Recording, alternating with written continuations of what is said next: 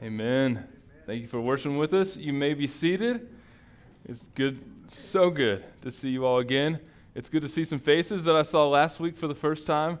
Welcome to Asante Church. I'm really excited for this new series we are kicking off today called Kingdom Domain. We are going to be talking about what the kingdom is, what it means to live in the kingdom, to be a kingdom citizen, and what it looks like for us to be the church and display the kingdom. We say it every Sunday as we close out. It's about time we learned what that means, right? We're going to be talking about discipleship, what it means to be a follower of Jesus, what it looks like to make disciples and live obediently to the Great Commission.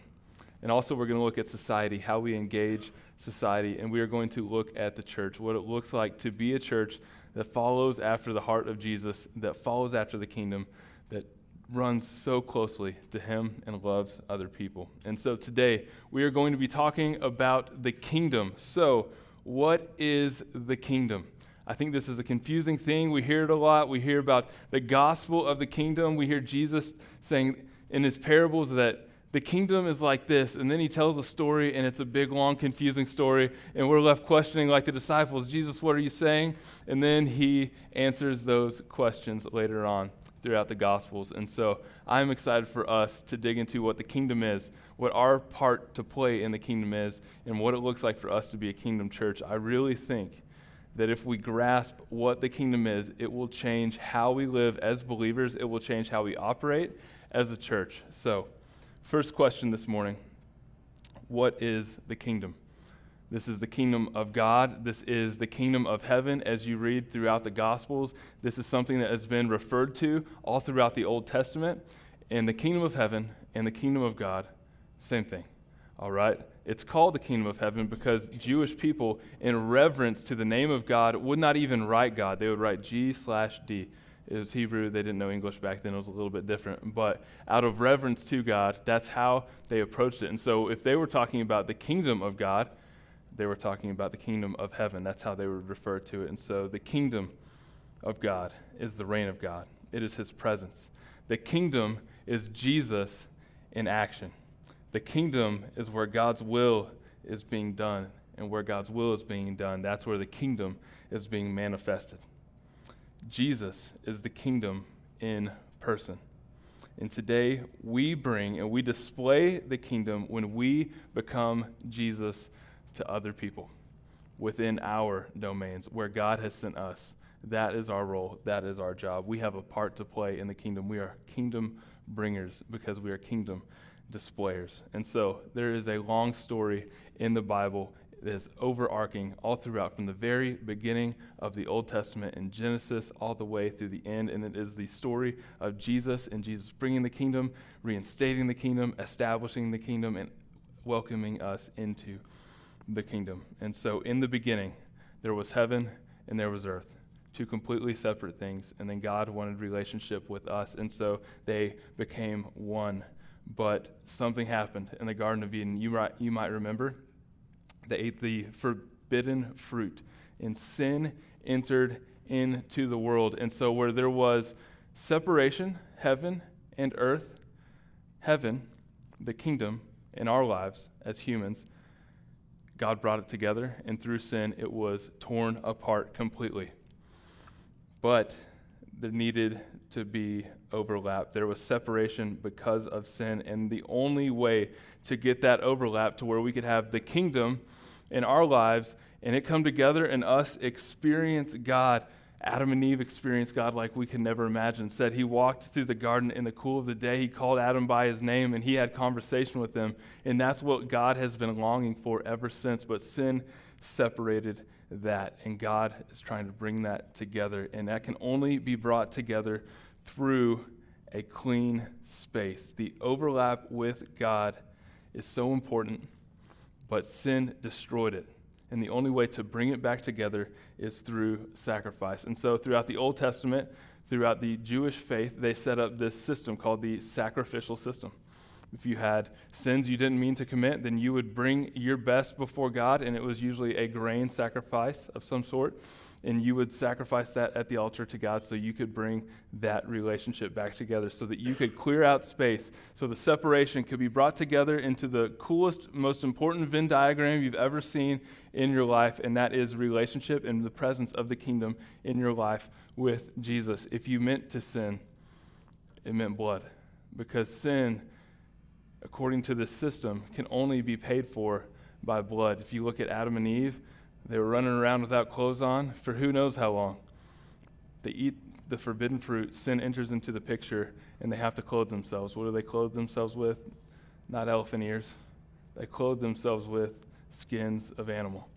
Blood had to cover their sin. A sacrifice had to be made. There has to be an overlap if we want to experience the presence of God. Sin is always and only atoned for by blood.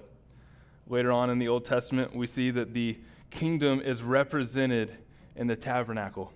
It's said that it is the footstool of God. The Israelites Moses, as their leader, would run around the desert. They weren't running around, they were wandering around for quite a long time. They received these instructions on how to build the tabernacle. There was 12 tribes of Israel, and so the Levites, they were the ones that were the priests. They were the ones that had the duty of setting this thing up every time they stopped so that the presence of the Lord could have a footstool among his people. For those of you that are on setup and teardown here at Asante Church, I want you to realize how much easier this is than that had to be.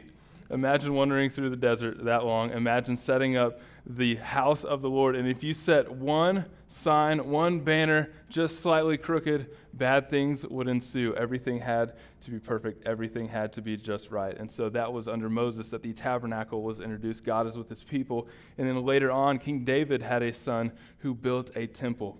And that was God's presence. That was the kingdom of God with God's people. Then we get to the New Testament.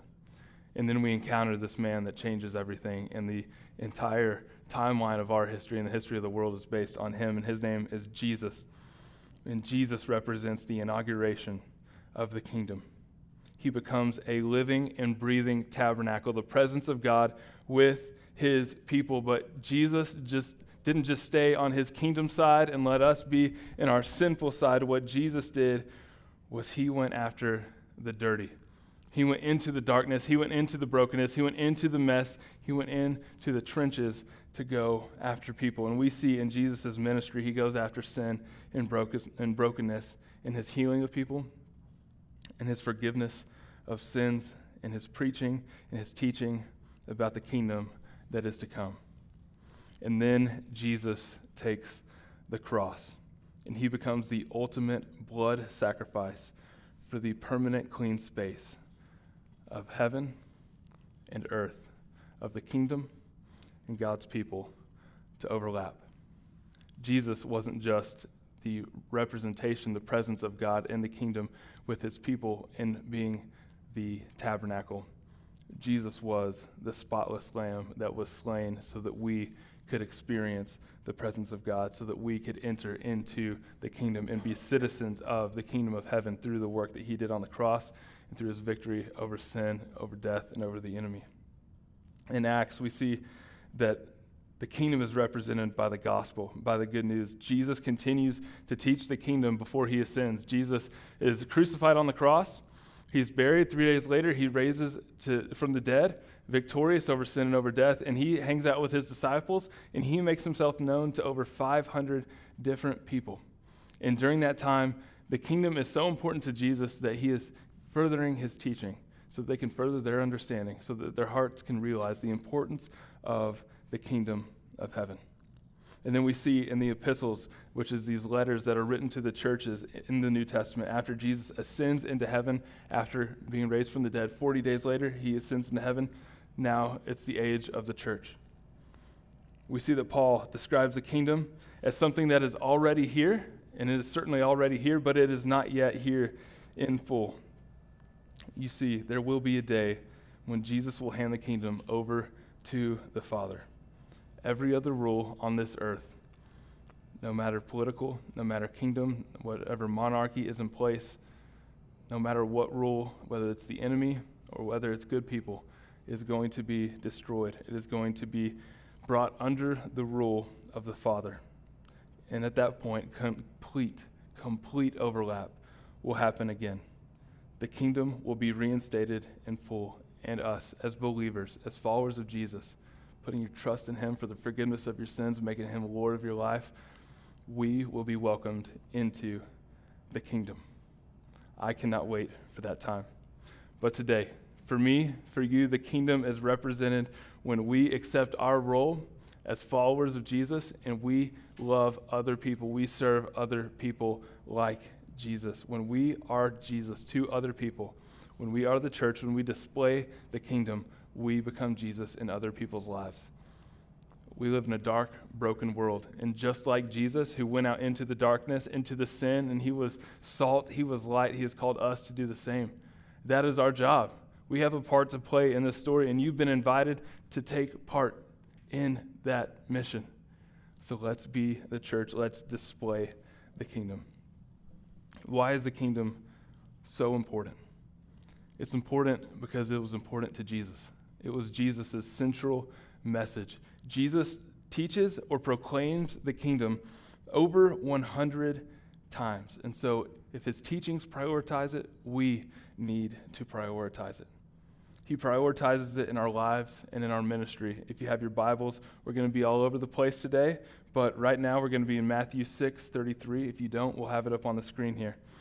But seek first the kingdom of God and his righteousness, and all these things will be added to you. So, as believers, as citizens of the kingdom, where are our priorities? What are we seeking first? If it's not his kingdom, if it's not his righteousness, and displaying his kingdom and displaying his righteousness to others, our priorities are off. They need to be reset. Jesus prioritizes the kingdom in our prayer. We need to fully utilize what Jesus made available to us in the kingdom. If our personal lives are going to change, if our society is going to change, if your family is going to change, if your workplace is going to change, you have to embrace the kingdom and you have to take that wherever you go. But first, it goes to your life, and then it goes out from your life to others. As believers, we long in a broken world with broken systems and broken politics and broken things set up all around us and leadership to fall short all the time. There's something that's written on our heart as humans that desires the garden, that wants to get back to Eden before the forbidden fruit was ever eaten. We want to get back to how God designed things to be originally. And so we have a longing, an urgency, a desire for the things that we experience in our world and in our society to be set right. And so, as kingdom citizens, it is our job to help set those things right, accept the brokenness, but take restoration, take redemption, take the hope of the cross and the hope of Jesus with us. Matthew 6:10 says, "Your kingdom come, your will be done on earth as it is in heaven." And so when we look at these broken things all around us and when we pray over their brokenness and over their faults and over every aspect that they fall short in our lives and the lives of people we love around us, when we pray for those things, for their restoration, when Jesus taught his disciples how to pray, he ended it with this your kingdom come, your will be done on earth as it is in heaven. If we want to see the kingdom, that means that we long, we desire for the life that we live and experience here to look like the life that God has set up as He planned in heaven. We look to set that overlap back up. So, how does it look in our lives? Mark 1 15. And saying, The time is fulfilled and the kingdom of God is at hand. Repent and believe in the gospel. So, if we want the kingdom in our lives, if we want it fully realized, we want to understand it, we want to experience it, there are two things that we need to, to do. We need to repent. To repent means we have to realize that we have sin in our lives. It means that we are broken, sinful people, and we need forgiveness. And the work of Jesus on the cross offers that forgiveness. So we turn to Jesus and we say, I will only be forgiven because of the work that you have done. Please forgive me. And it's not just forgiveness and you go on and you keep on sinning. Repentance is forgiveness, being forgiven, coming up with a plan so that you don't fall back into that sin again. And then by the power of the Holy Spirit, in your prayer to the Lord, executing on that plan so that you do not become enslaved to that sin, so that you do not fall back into that. When we repent, we are sinning, we ask for forgiveness, and we turn and we run in the opposite direction. So we repent and we believe. Have we repented? Have we repented of our sin? Maybe it was a long time ago. Maybe it was when you first entered into a relationship with Jesus, but repentance is something that needs to take place every single day. I don't think there's a single day that I make it through this life that there's not sin in my heart. I know there's a lot of you in here that have it a lot more figured out than me, so maybe every other day for you. I'm not sure where you at. Some of you guys might need to repent every five minutes. That's okay too. The importance is we are repenting from sins that we know that we know we have committed, but sins that we don't even know that we have committed. Repentance is key for a kingdom life, but also belief. Do we believe in the Lord? Do we believe that His work on the cross can save us? Do we believe in His risenness in His victory over sin, death, and the enemy? Do we believe who He is in our life, that He wants to restore us, that He wants to make us new, that He wants relationship with us, and He wants to walk alongside us so that we can experience the kingdom? The kingdom was something that was promised long ago. The information for the kingdom was provided through the Old Testament, but as we've seen throughout our, the Road to Easter series, it was widely uncomprehended. A lot of people missed out on it. Acts 1 6 says, So when they had come together, they asked him, Lord, will you at this time restore the kingdom of heaven? Realize where they're at in the book of Acts here. Jesus has been crucified. Jesus has risen from the grave. And now Jesus is with his disciples. And his disciples that didn't get it over and over and over and over in the life of Jesus and his three years of ministry with him still are not getting it. Jesus has preached, teached, taught. I've been taught better than to say teached, okay? Sorry, teachers. On the kingdom over and over and over. And even in every single parable and every single explanation, they just don't quite grasp it. And I think we can do the same thing. So when they had come together, they asked him, Lord, will you at this time restore the kingdom of Israel? They're still looking for this Messiah, now that is risen from the grave, to be a military power, to deliver them from the oppression of Rome. And Jesus has to set them straight. That's not what I'm about. I'm not about this physical world. I'm about the spiritual world. I'm not about accomplishing things through politics and through monarchies and through kingdoms and overtaking people. I'm about accomplishing things in your heart. That is what I came to set free. Not this nation of Israel. That'll happen. I'm here for you. I'm here for your heart. I think we can miss out on the kingdom agenda quite a bit. What God is doing in our lives, what God is doing in the world and I think we get so caught up in the agendas that are going around on the news, on Facebook. I think it's really easy, instead of following the kingdom agenda of a roaring lion, I think it's easy to get caught up following the agenda of an elephant or of a donkey. Whatever side of the aisle you find yourself on politically, we sell ourselves short for these smaller stories, for these smaller pictures. We sell ourselves short for systems that are broken. That's not the agenda we were designed to follow as believers. That's not the agenda we've been invited into, called into to serve Jesus. We don't serve a political party, we serve a risen king. He's victorious over all that sin, all the brokenness within every single one of those systems. So let's not get caught up in the systems and the politics of this world. Let's get caught up in the system of Jesus and what he is doing in our world and how we can come alongside him, take our part in the story, and see the kingdom displayed to people that don't know him. Politics will never give you hope. In fact, during the pandemic, the more I watched the news, the more fearful and hopeless I became. Uh, there came a point I just had to turn it off. Jesus only offers hope, love, redemption, restoration. Do not fall for a, an agenda that is not the kingdom. And we see that this new kingdom, this new agenda, it would take new power and it would take new territory. Acts 1 8. But you will receive the power when the Holy Spirit has come upon you. And you will be my witnesses in Jerusalem, in Judea, in Judea and Samaria, and to the ends of the earth. And so we see now that the Holy Spirit has joined the party.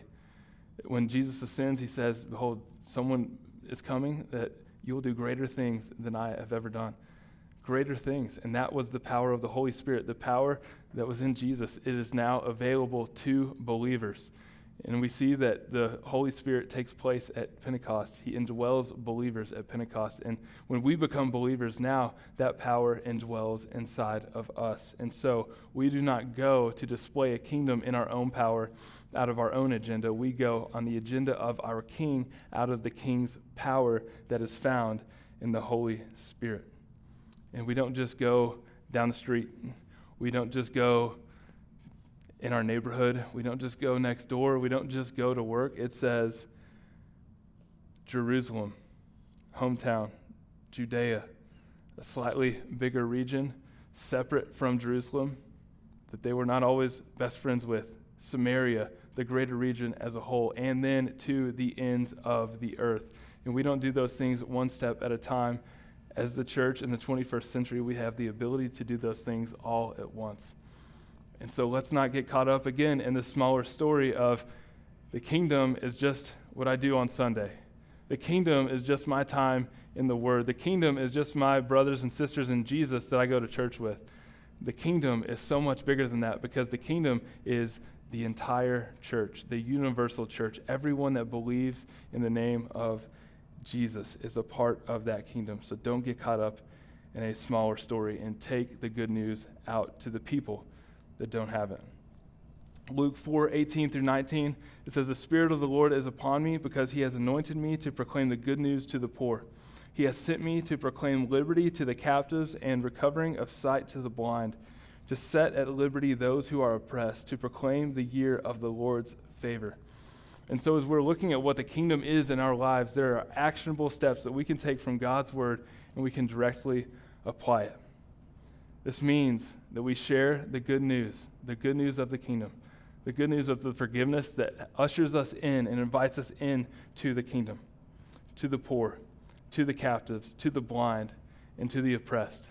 But it doesn't stop there. Matthew 25, 31 through 46. This is a little bit longer. If you got your Bibles, you can open it up to this one, and it might just take me longer to read it.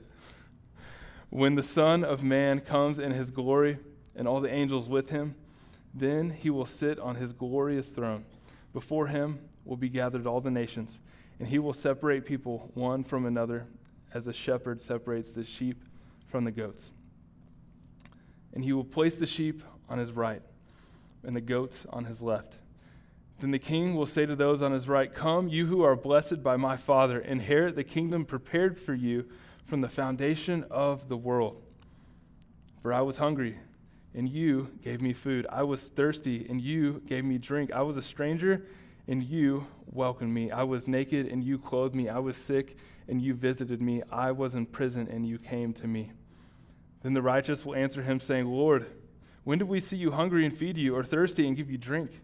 And when did we see you a stranger and welcome you, or naked and clothe you? And when did we see you sick or in prison and visit you? And the king will answer, Truly I say to you, as you did it to one of the least of these, my brothers, you did it to me. Then he will say to those on his left, Depart from me, you cursed, into the eternal fire prepared for the devil and his angels. Those are the demons. For I was hungry, and you gave me no food. I was thirsty, and you gave me no drink. I was a stranger, and you did not welcome me. Naked, and you did not clothe me. Sick and in prison, and you did not visit me. Then they will also answer, saying, Lord, when did we see you hungry or thirsty or a stranger or naked or sick and are in prison and did not minister to you? And then he will answer them, saying, Truly I say to you, as you did not do it to one of the least of these, you did not do it to me. And these will go away into eternal punishment, but the righteous into eternal life. So it is from this that we get our first point this morning. And don't worry, it will not take me near as long to get to the second or third point as it did the first. Our first point is kingdom people serve people. So, what are our actionable steps? How do we bring the kingdom? How do we display the kingdom as kingdom citizens, as followers of Jesus? And we see in these scriptures, We feed the hungry. We give drink to the thirsty. We clothe the naked. We visit the sick and the imprisoned, and we welcome the strangers. When kingdom people serve people, kingdom people serve Jesus.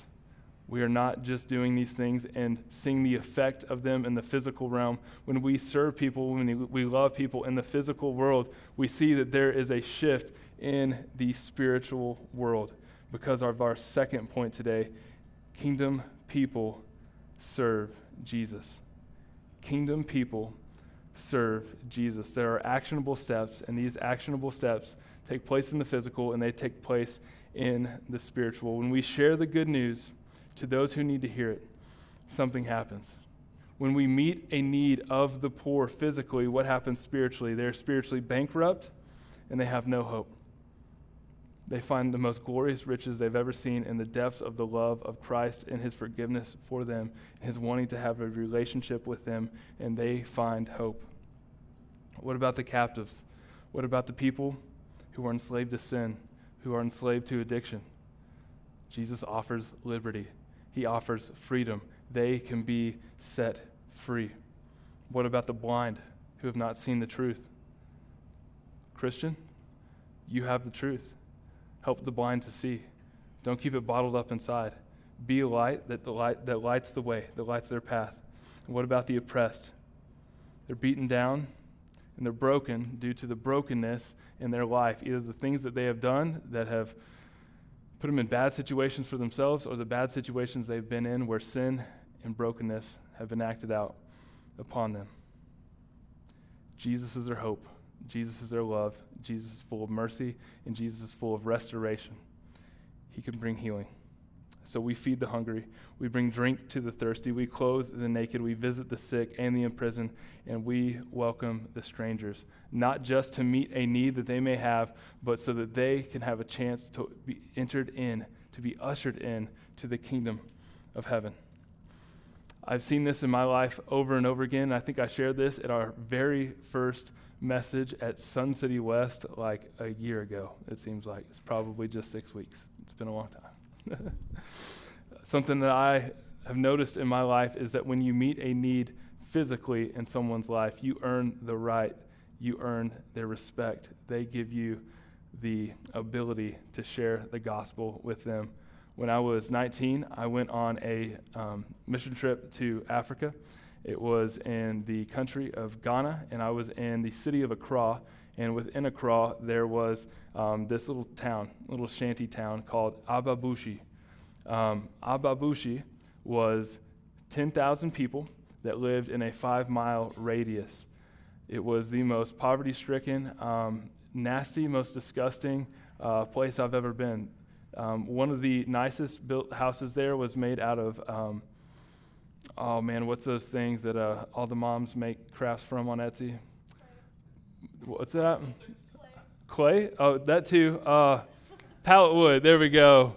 Pallet wood. The nicest home I saw there was a pallet wood home with cardboard and corrugated steel. The entire 10,000 people within Ababushi shared the same bathroom and the, same, the same shower and they were about down to here. So if you were any taller than that, it wasn't going to be fun for you. What I noticed is we were in Ababushi for a week and a half. We traveled around, and it was our job stationed in this little town to share the gospel and then to tell them that there was a medical mission coming at the end of the week and a half that we were going to be there. So we got there 8 o'clock every morning. We left right around 8 o'clock every night, taxied in, back and forth, crazy. Um, and we shared the gospel and hundreds and hundreds and hundreds of people would gather around. And one lady said, Brad Pitt? And I was like, no, but thanks. they had not seen someone as light as me before. And so it drew a crowd, it drew attention. One person thought I was John Cena, and that was maybe more of a compliment than Brad Pitt because I was trying to get swole, you know? Uh, but they couldn't see me. So we share the gospel, and nobody comes to know Jesus we get out there the next day, we share the gospel from sun up to sundown, and nobody comes to know Jesus. There's a lot of spiritual warfare that was taking place, yes, But there was something that was a disconnect, and so I was trying to figure out what this was. And finally, at the end of the week and a half that we were in this town, our medical mission team showed up. And all these thousands of people that we have shared the gospel with showed up at the medical mission. Except today, there was something different. They got to see a doctor.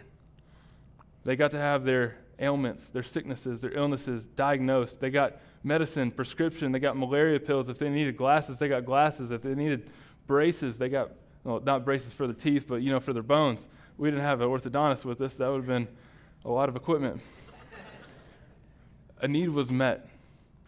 And I was a counselor that day, and so my job from sunup to sundown was to ask them how their visit was, ask them what was going on, how we could pray for them, continue to, and then to share the gospel with them. And from 8 o'clock in the morning until 8 o'clock at night, I got to counsel 96 different people. And 95 of those people said they wanted a relationship with Jesus after they were counseled. The first one was a young man, he was 12 years old, and his dad was the Muslim leader in that area, and he said, I want to accept Jesus in my life, but if I do, I know I need to go public with my faith. And I know that as soon as I go public, my family will disown me and my dad will murder me. And so he, he, he was terrified and he couldn't move forward. And 95 people after him made a decision to follow Jesus. What was the difference?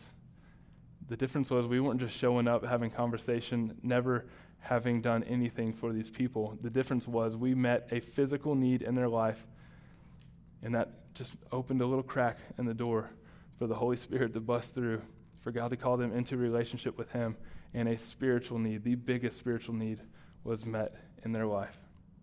So,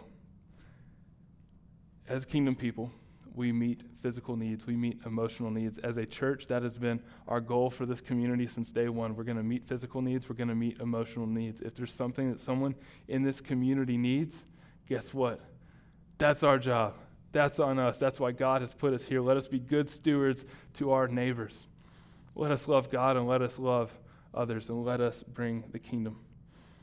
Kingdom living is messy, and it's messy because it is people, but I want to tell you this right now. As messy as it gets, as dirty as the trenches get, as you are going to battle for other people in your life, it is worth it. It is worth it. It is worth the years of sacrifice that you make. It is worth the years of praying that you spend on your knees for that person to enter into relationship with Jesus because when that time comes, you know that you will see that person for an eternity in the presence and in the love of God in heaven. If it's just one person, it's worth it. Third point today is kingdom people have a kingdom filter. We'll close out as this. We'll close out with this. As a church, I think it's going to be crucial for us moving forward to reframe things. I think in America, we can get this church filter, and we have a church way of doing things and a church way of thinking of things. I want us to break away from that, and I want us to focus on the kingdom because Jesus taught the kingdom, and as the church, we are a part of the kingdom, and the first part of that is the gospel. The church represents a gospel of atonement, which is forgiveness, and that is crucial because we need forgiveness of our sins, but that is a partial gospel. Jesus preached the kingdom filter is the gospel of the kingdom. The kingdom moves us from conversion only to transformation, to a life with Jesus, and from segmentation to integration.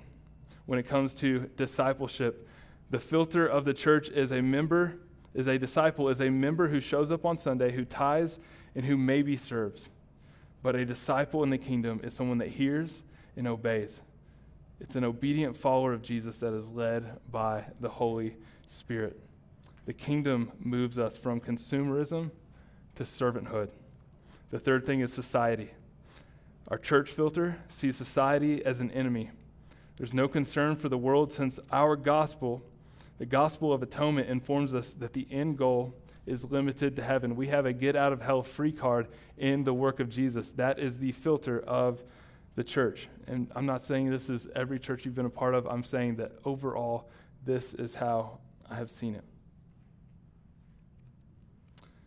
But the kingdom, the kingdom sees society as a grid in which we can operate. And the goal is to bring heaven to earth, just as Jesus taught us to pray, May your kingdom come, may your will be done on earth as it is in heaven. And the fourth and final one The kingdom moves us from projects to people, and then the church. The church in a church filter is a building, is a place where we meet, and that's where the presence of God is limited to. But the kingdom, the kingdom in Greek is ecclesia.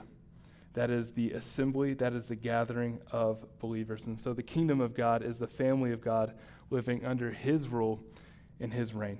And the kingdom moves us from individualism to family, from a tribal faith to a global church. And so let's put down our filters, our glasses with our church lenses. Let's put those down. If you have Instagram, let's switch from the church filter over to the kingdom filter. And let's realize the bigger story we've been invited into because of Jesus. Let's realize our role in that story as a church. Let's be the church. Let's display the kingdom. Let's pray. Jesus, reorient us, restructure our minds and how we see our walks with you, and how we see the kingdom, and how we experience the kingdom, and our role in bringing the kingdom by displaying the kingdom. Jesus, help us to meet needs in the lives of others so that they can become kingdom citizens. Help us not to limit your gospel to forgiveness and forgiveness only, but to see that atonement, forgiveness, your work on the cross, that is the gate, that is the drawbridge that we get to step over to enter into something so much bigger. Help us to be kingdom people who love you, who take our job as citizens with the responsibility that it requires. Help us to love you and help us to love others, Jesus. It's in your name we pray. Amen. All right. At this time, we're going to take communion. Peter is going to lead us in our communion meditation today. You may be seated. Peter, join me.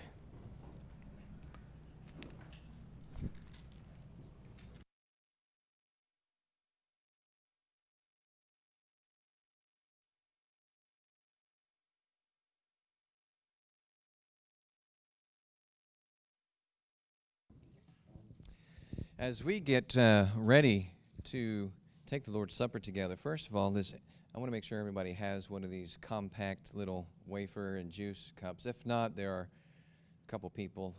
Just raise your hand if you need one. There's one over here.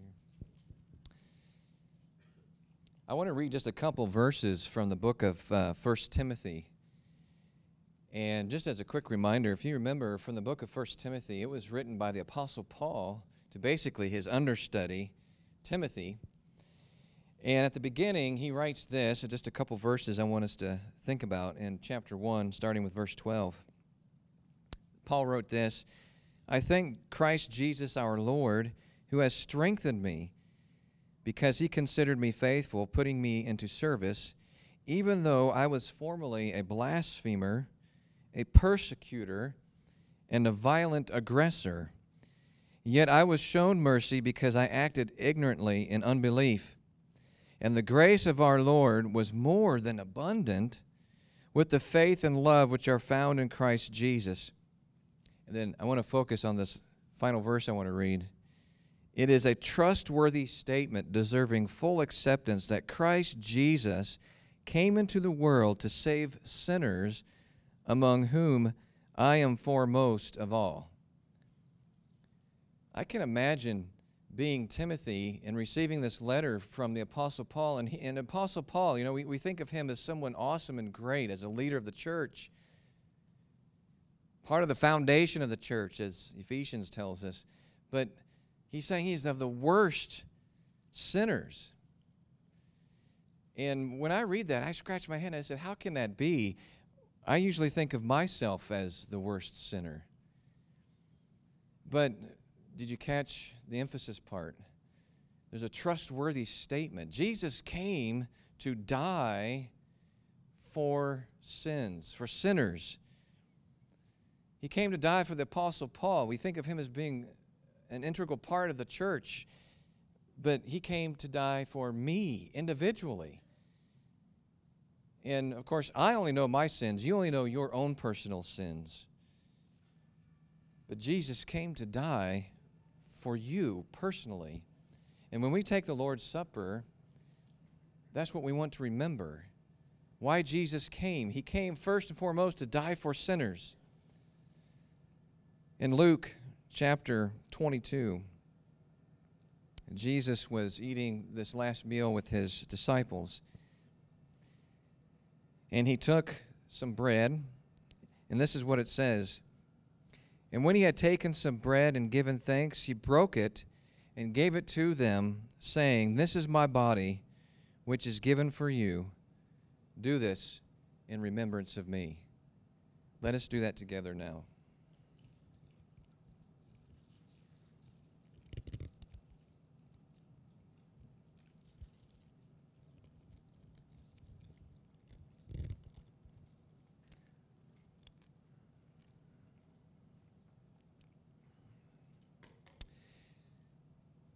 Luke goes on to record, he says, And in the same way, he took the cup after they had eaten, saying, This cup which is poured out for you is the new covenant in my blood.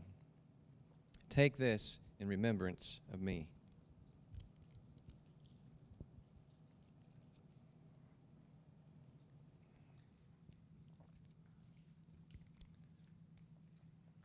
Let's have a word of prayer together.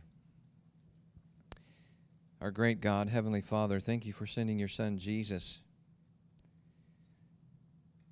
The thing that we can do as the church together is so important is taking this supper together to remember Jesus, our Savior. He died for us, each and every single one of us individually, for our sins. Help us to remember how great our sins are and the great price that was paid. Help us also to remember the flip side of that, which is Jesus rose from the dead and conquered sin and death, and He's given us victory because of what He did. In your Son's name we do pray. Amen.